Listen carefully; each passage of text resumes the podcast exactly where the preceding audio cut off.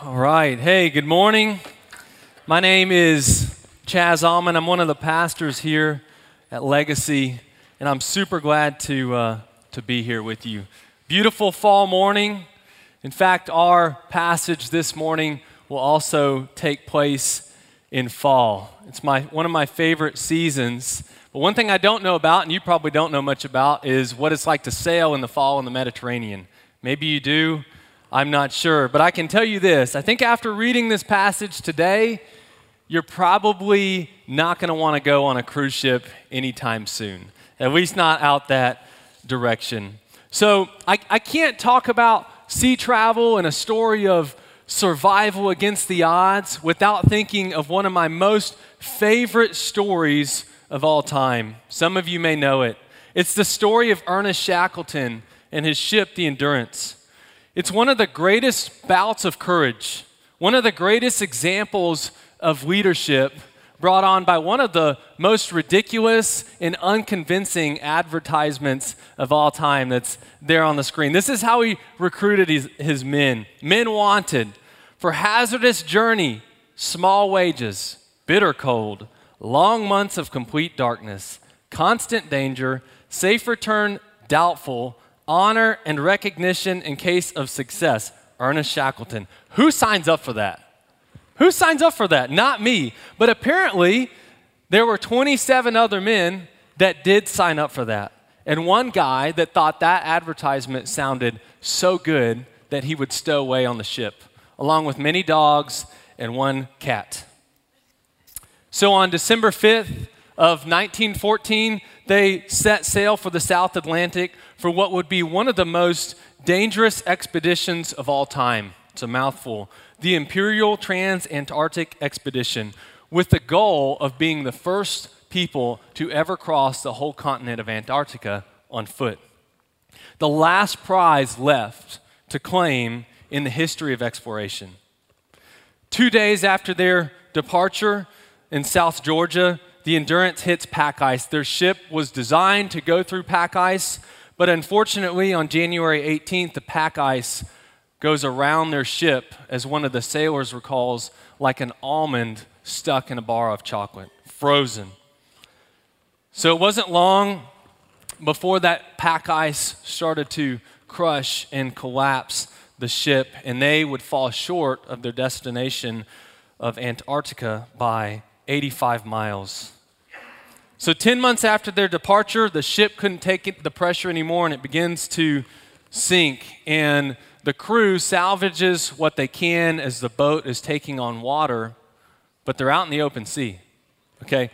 The only thing that they can escape to is the ice that's around them, also floating in the open sea. So, they get on the ice. And incredibly, all 28 people would survive on melted ice and uh, seal meat. So on April 9th of 1916, the pack ice begins to break.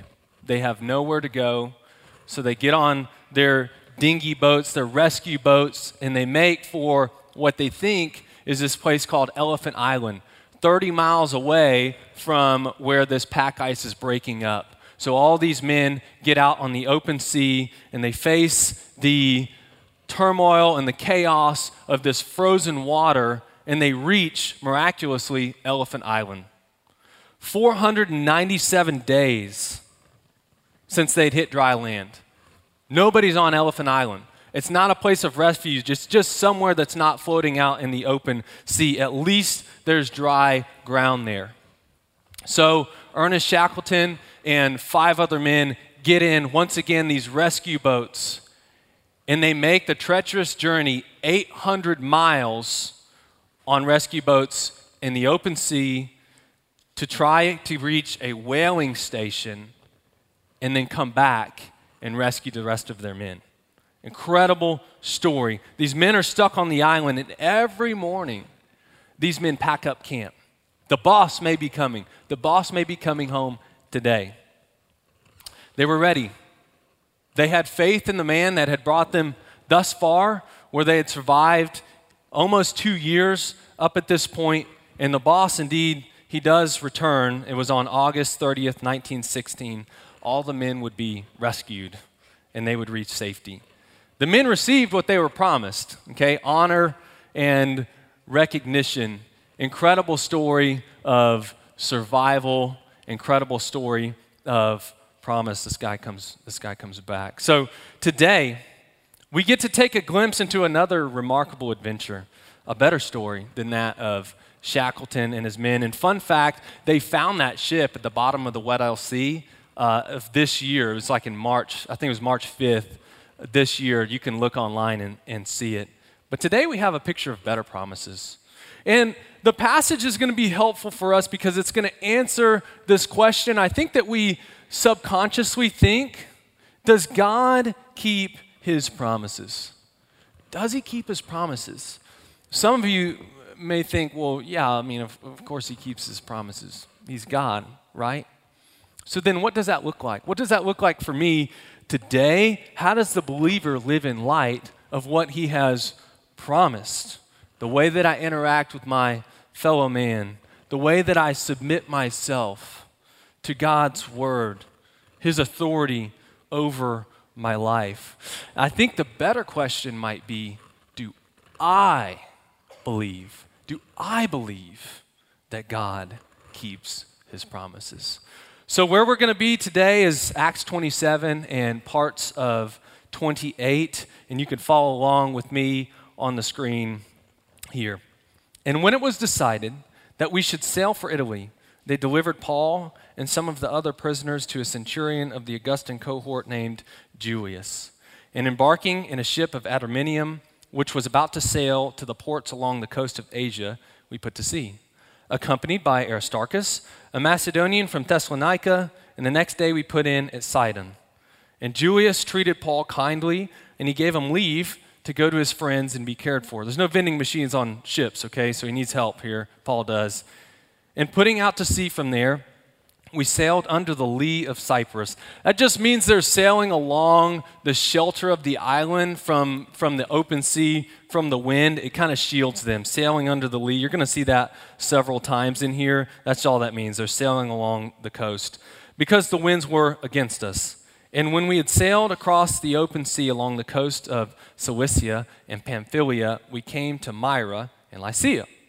There, the centurion found a ship of Alexandria sailing for Italy, and he put us on board. All right, so this passage starts out as we. Who's we? There's a lot of people here. I think we, for us, the importance is Luke. Luke's the writer of Acts, remember. You got Paul and Aristarchus. And we're introduced to this guy named Julius. Julius is a Roman soldier. He's the guy who's going to be in charge of the prison transport going on. The, the, the centurion's going to be a guy that kind of is like police slash soldier combo who carries out judicial functions in Roman providences. This is the guy that's calling the shots on the journey. He's in command. And we get to see that he's kind to Paul. He's kind to him. He allows him to go and visit his friends, which sounds kind of strange, right? Pri- it sounds more like a cruise. The, the ship goes in, hey, Paul, come back at dusk, go see your friends, get replenished. But a couple things here. Paul is a Roman prisoner, but he's also a Roman citizen. So he's going to have a little bit more privilege than some of these other prisoners. But two, and, and probably more importantly, Julius, though he shows kindness to him, probably doesn't view Paul as a real threat. He lets him go, replenish himself with his friends, get encouragement, get what he needs to go on to the next place. But he doesn't just let them run around freely. I mean, it's not like Julius just let a busload of uh, prisoners from San Quentin out on Market Square. I mean, he would have had somebody that was with him, an armed guard, the, the entire time. He's a man of good judgment, and that's what's going on. So the departure city is Italy, and their destination is Rome. This journey without issues should take about five weeks. And we're going to see just continually difficulty, difficulty, difficulty. And that's a bit of a pipe dream that, that five weeks is not going to happen.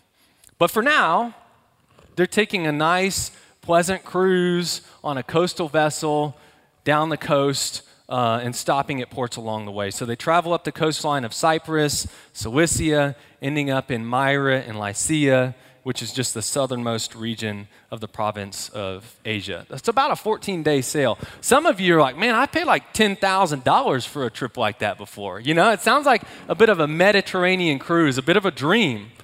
But little did you know, you just had to be a prisoner to get that trip for free out there in Rome, like Paul here. So it's a nice trip so far, but in Myra, Julius decides to switch ships.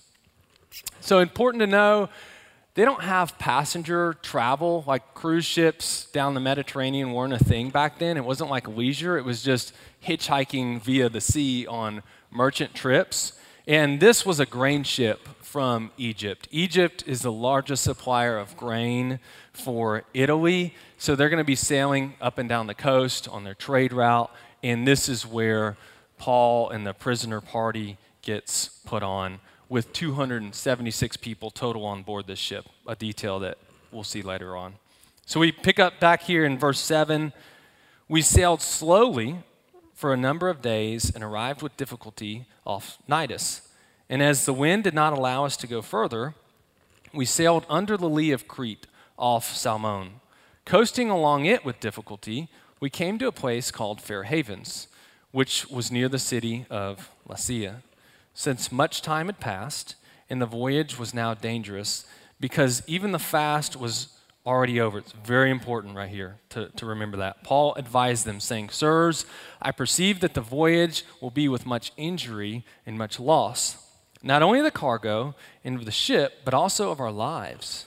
But the centurion paid more attention to the pilot and to the owner of the ship than to what Paul said. And because the harbor was not suitable to spend the winter in, the majority decided to put out to sea from there, on the chance that somehow they could reach Phoenix, a harbor of Crete, facing both southwest and northwest to spend the winter there.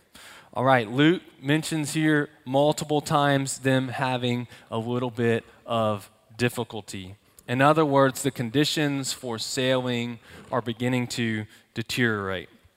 So they pull into this place called Fair Havens, which they arrive to difficult. They, they arrive to with much difficulty, is what it says. That just means good harbor. Fair Havens, just a fun fact there. And no doubt they're glad to get off the boat. I mean, they're wet. They've been on the sea for a while. There's probably not very fresh food unless somebody's great at fishing, right? They're glad to get off, stretch their legs, and stop for a little while. But Fair Havens is not a great place to spend the winter. You see, when Luke mentions that they lost a lot of time, it's important because the difficult weather that they faced pulling in made them behind on their trip, and then waiting for that difficult weather to subside made them stay at Fair Havens a little longer than what they wanted. And the fast is now over. So the thing about the fast is everybody that, that knew anything about sea travel in this area would know that the fast was sometimes as, as late as early October. So the Day of Atonement, the fast happened here, and it was dangerous to travel from mid September to, vi- to mid November.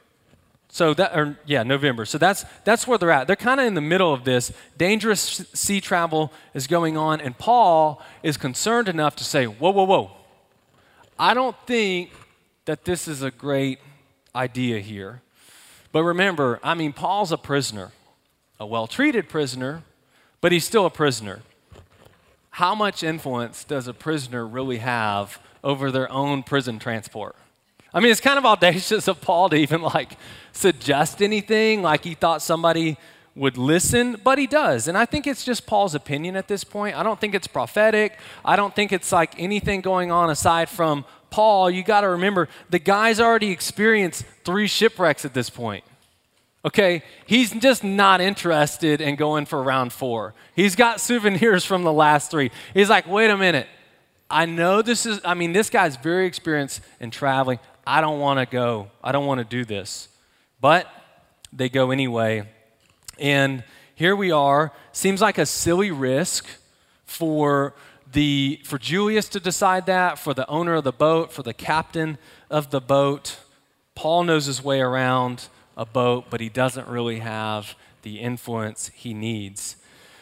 The reason why they were willing to take a risk like this is because the Roman government needed grain so bad from Egypt that they would insure the boats, the merchant ships, they would insure the cargo on board, they would insure everything that it would have taken to get that boat to its destination. They needed the grain.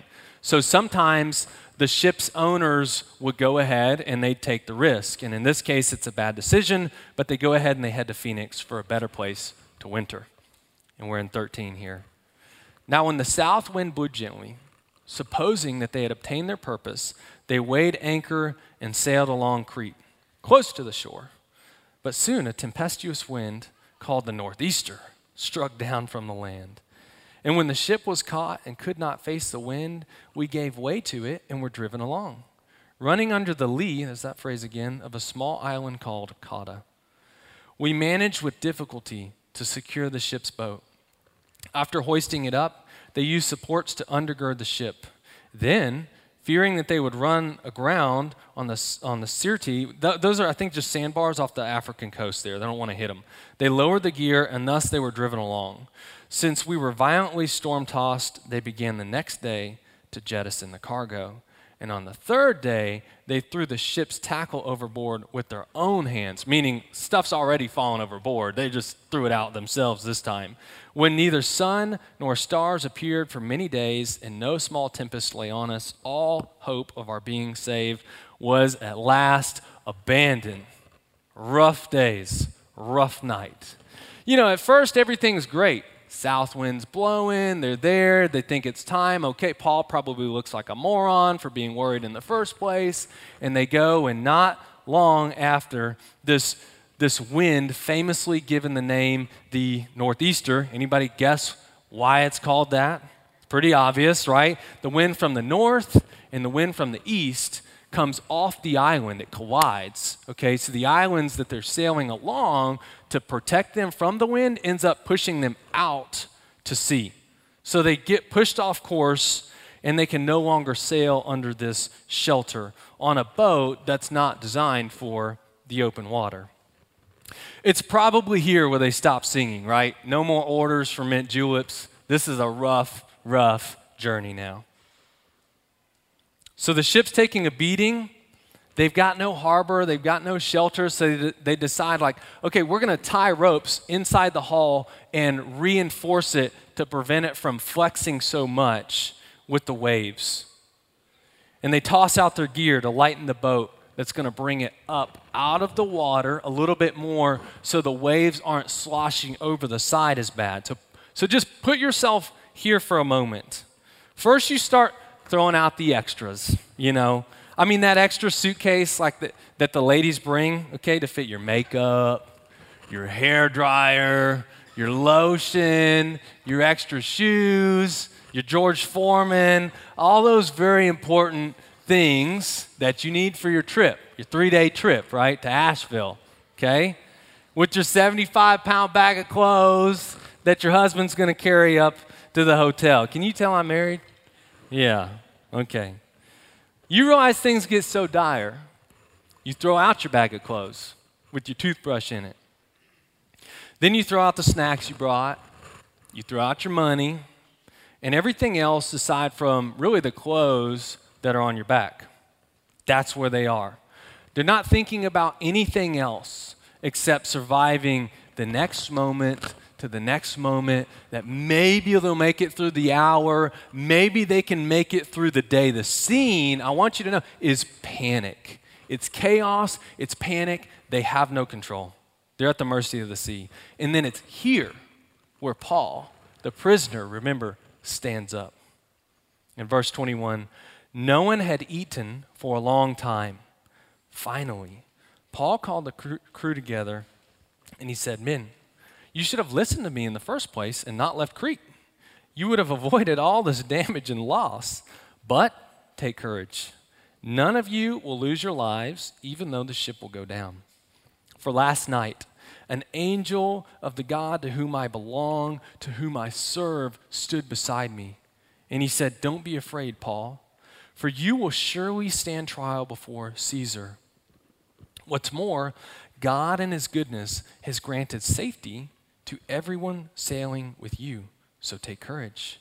For I believe God, it will be just as he said. There's a promise and there's his faith. But we will be shipwrecked on an island. All right, put yourself back here in the scene for just a minute. The men are waiting for the absolute worst to happen. All 276 people. I don't know if they're all men, but they've given up. They're directionless. They're not eating. They've lost all hope for any positive outcome. Then Paul, the prisoner, stands up, not to gloat, but not to say, I told you so, but to give testimony, to encourage the people on board. I believe the Lord, and it will be so. And the specifics of this promise are pivotal in understanding the events in the rest of this story. Two promises, right? All will survive. Not just you, Paul, but all will survive. And you must appear before Caesar. John Stott, a great theologian of the modern era, has, he's dead now, but still modern era, right? So far, this is what he says and it's worth quoting at length. So far in the Acts, Luke has depicted Paul as the apostle to the Gentiles, the pioneer of the three missionary expeditions, the prisoner, and the defendant. Now, however, he portrays him in a different light. He's no longer an honored apostle, but an ordinary man, a lonely Christian, apart from Luke and Aristarchus, among nearly 300 non Christians who were either soldiers or prisoners or perhaps merchants or crew. Yet Paul's God given leadership gifts clearly emerge. It's quite certain, writes William Barclay, that Paul was the most experienced traveler on board that ship. Yet it was more than mature experience at sea which made Paul stand out as a leader on board that ship. It was his steadfast Christian faith and character. Now, I don't know about for you, but for me, this is probably where, at least one of the places in the Bible where I really feel most connected to, to Paul. Like, I know he's an ordinary man, but come on. I mean, the guy wrote large chunks of the Bible. We view him more as a superhero of the faith. But here he's just a man, right? He's just a prisoner, just a man of faith just a man that has promise from the Lord, just a man, just an ordinary person like you and like me. And the only encouragement he has is promise from the Lord. And now it's Paul the prisoner. He's the only guy with any courage left. And the firm belief that God and his promise is true, that God's words are trustworthy. Look at what he says An angel of God to whom I belong, to whom I serve. He's testifying his faith before 276 other people that have lost all hope. And later he says, Hey, take courage, for I believe God. Paul the prisoner just becomes the captain of the ship, and his influence is going to grow as he encourages the people on board to trust God. Look, Paul, he doesn't know the details about how they're going to be saved, what specific island they're going to be on. He doesn't care. I mean, look at how dryly he spills this. Yet now I urge you to take heart. There's going to be no loss of life among you, but only of the ship.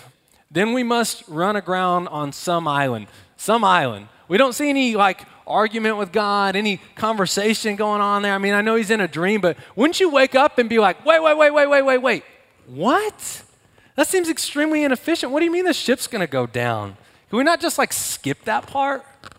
Can we not skip that? An island? What island? I mean, are there coconuts on this island? Are there pineapples on this island? Or are we stuck with bananas? Because I hate bananas. You know, is Jack Sparrow going to be there? Is Keira Knightley? What are we going to do? How long? How long is this going to? None of that. We have no indication of that. And uh, we don't have any record of anybody else asking any of that. But I sure would. It's the first question that I would ask. I mean, the ship's, what do you mean the ship's going to go down? He has no idea when he's going to go before Caesar in Rome. But he doesn't care. He doesn't care because he trusts God. He doesn't care because he knows God keeps his promises. So then, how could Paul be so sure? How does a guy like Paul know that God, a guy like just you and me, just a man, knows that God fulfills his promises? Paul knows that the entire Old Testament was filled with the promises of the coming of the Redeemer, the rescuer, and the rescuer comes, and the rescuer, Jesus, meets him on the Damascus road. He knows God keeps his promises because he saved him.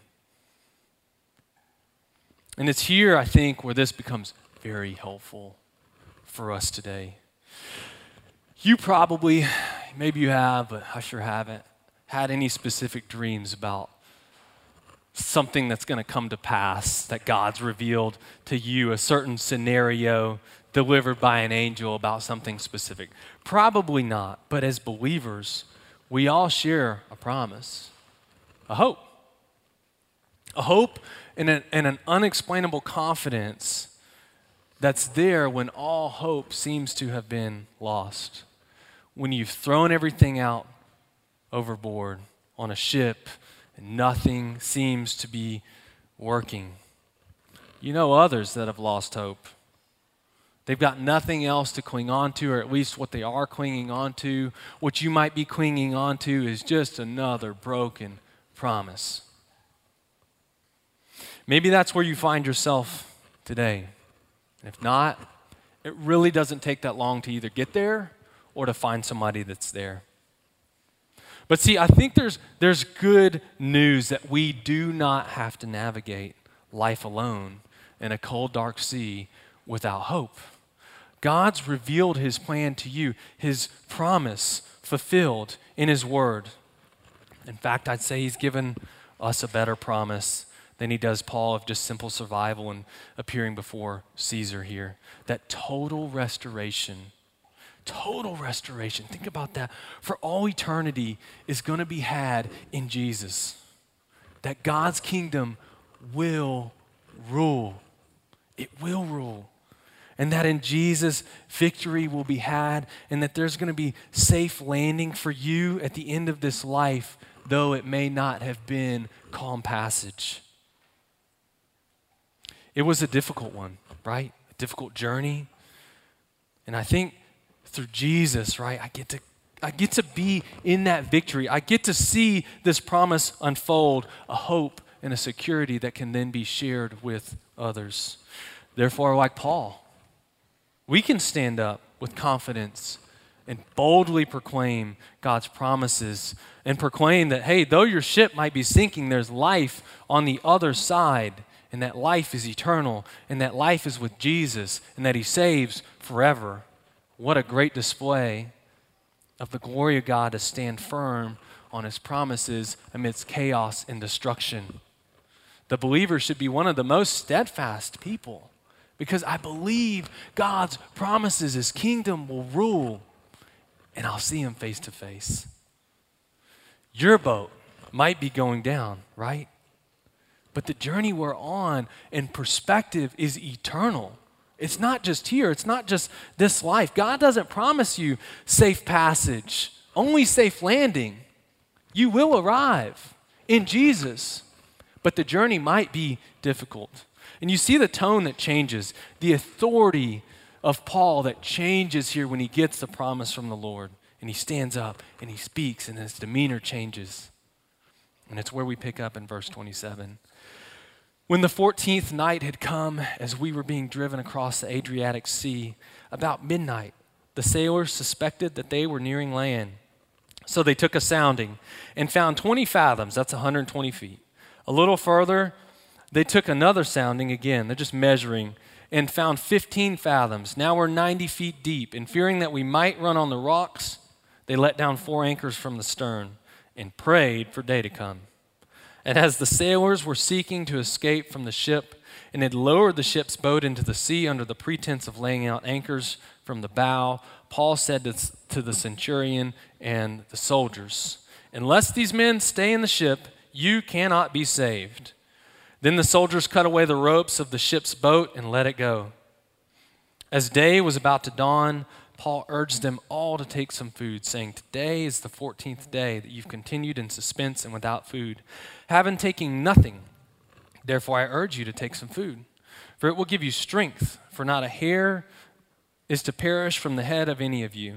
And when he had said these things, he took bread, and giving thanks to God in the presence of all, he broke it and he began eat. Then they were all encouraged and ate some food themselves. We were in all, there's the 276 people on the ship. And when they had eaten enough, they lightened the ship, throwing out the wheat into the sea. It's interesting, the sailors, they're so experienced, they can smell that they're probably getting close to land, so they start taking measurements. That's what's going on here. Fearing that they're going to hit the rocks or crash up into the side of this island, they throw four anchors out of the back of the boat to probably just create drag and slow it down. But they don't take much faith in that strategy because it's not long afterward where they throw some other anchors out of the front of the boat to stabilize it so they can kind of sneak off in the lifeboat and get out of there. It's a desperate effort, but you know, what do you do? They, they don't want to get shipwrecked, but Paul, being an experienced sailor himself, he catches wind of the plan and he goes to Julius, the guy who didn't listen to him in the beginning, remember? And says, Hey, I think these guys are trying to escape via this lifeboat. And all survive, okay, or we, or we all die. And it's Julius who then begins to listen to Paul, the guy in charge. Paul, once again, as we see, is kind of taking control of the boat. Paul's influence has increased just a few more notches here, as we'll see, see it continue to do so throughout the story as he has faith. These guys, they make it to daylight, and it's Paul who then again steps up and gives encouragement to the boat, encourages them to eat. If you've ever been in a crisis situation, panic, turmoil, you've been afraid, it's hard to eat, right? I mean, your body just does something to where it doesn't communicate with your mind that you're hungry, you're in fight or flight. You're just you're trying to stay survive, you're trying to stay alert, but but um, like food just feels kind of sickening. Well, these folks have been 14 days without eating. I mean, I'm sure they had like a snack here and there, but they didn't Chinese buffet style. You they didn't sit down and like have a meal. We've all been there. We've been anxious. And Paul sits him down and he says, You need to eat. You need to eat. And it's interesting how he goes about this. He doesn't just tell him to eat, he formalizes it. He turns it into something. It's not the Lord's Supper. All he's doing is blessing the food, but it wasn't a mindless act. Paul, like the good evangelist he is, purposely takes an opportunity to visually, visually display his devotion to God. The God who he said earlier, who he serves. The God who the other 275 people are now hoping in. And he blesses the food and he distributes it, and they begin to eat. Why is this a special moment? Through Paul's leadership, these people, at, least to a point, begin to trust in God's promise. At least to some, some degree to where their stomachs are settled enough to where they can eat. They're borrowing some faith from Paul, but they throw out the rest of the wheat on the ship. In other words, they're starting to say, okay, well, with, with bellies full, I'm going to trust that we're going to make it to land, we're going to survive before we die of starvation. Now they have no lifeboat and they have no food. There's no recourse here. And with bellies full and spirits lifted, the sun comes up, which is where we are in verse 39. Now, when it was day, they did not recognize the land, but they noticed a bay with a beach on which they planned, if possible, to run the ship ashore. So they cast off the anchors and left them in the sea. At the time, loosening the ropes that tied the rudders, then hoisting the foresail to the wind, they make for the beach. But striking a reef, they ran the vessel aground. Uh oh. The bow stuck and remained immovable, and the stern was being broke up by the surf. And the soldiers' plan was to kill the prisoners, lest any of them should swim away and escape.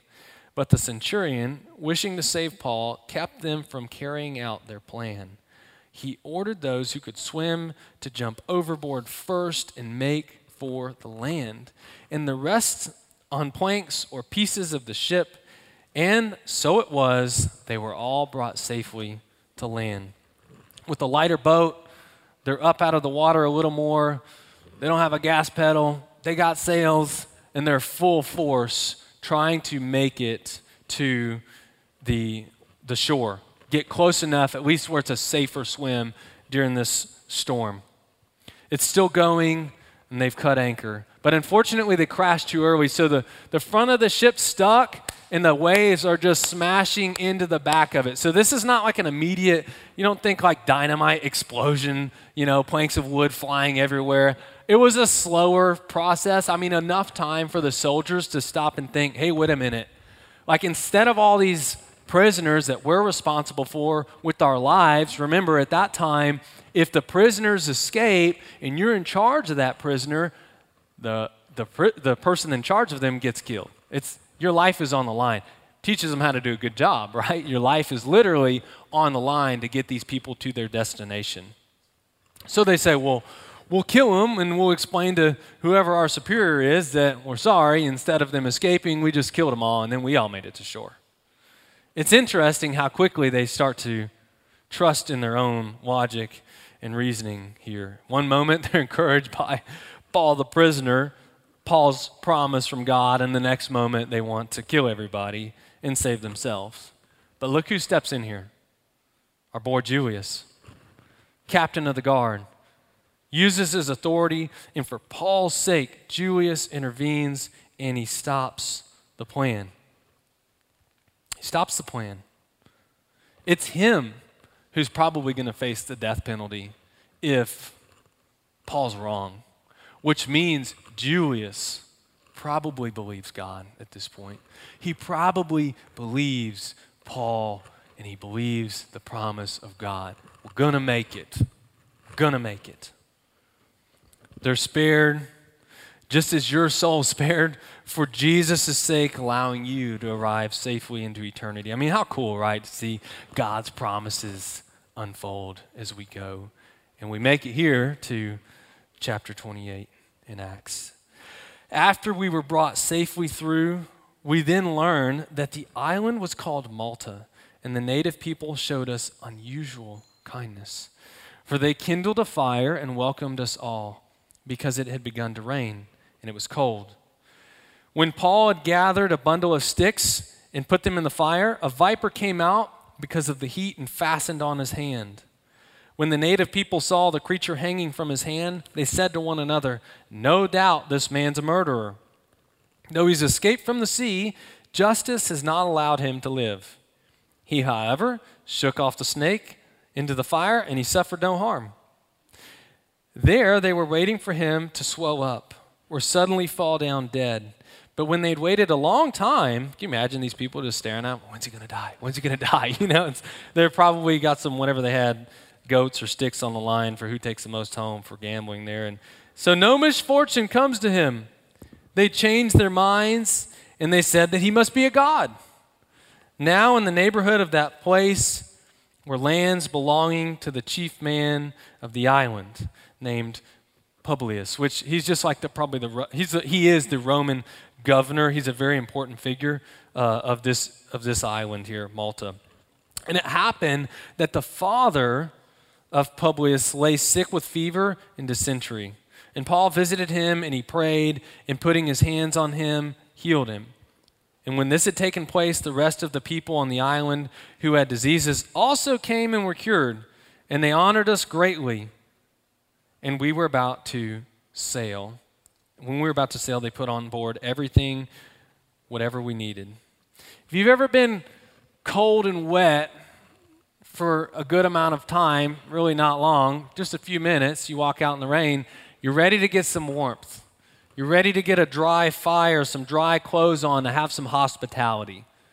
And I can't help but think of all the other possible scenarios that could have gone on right here.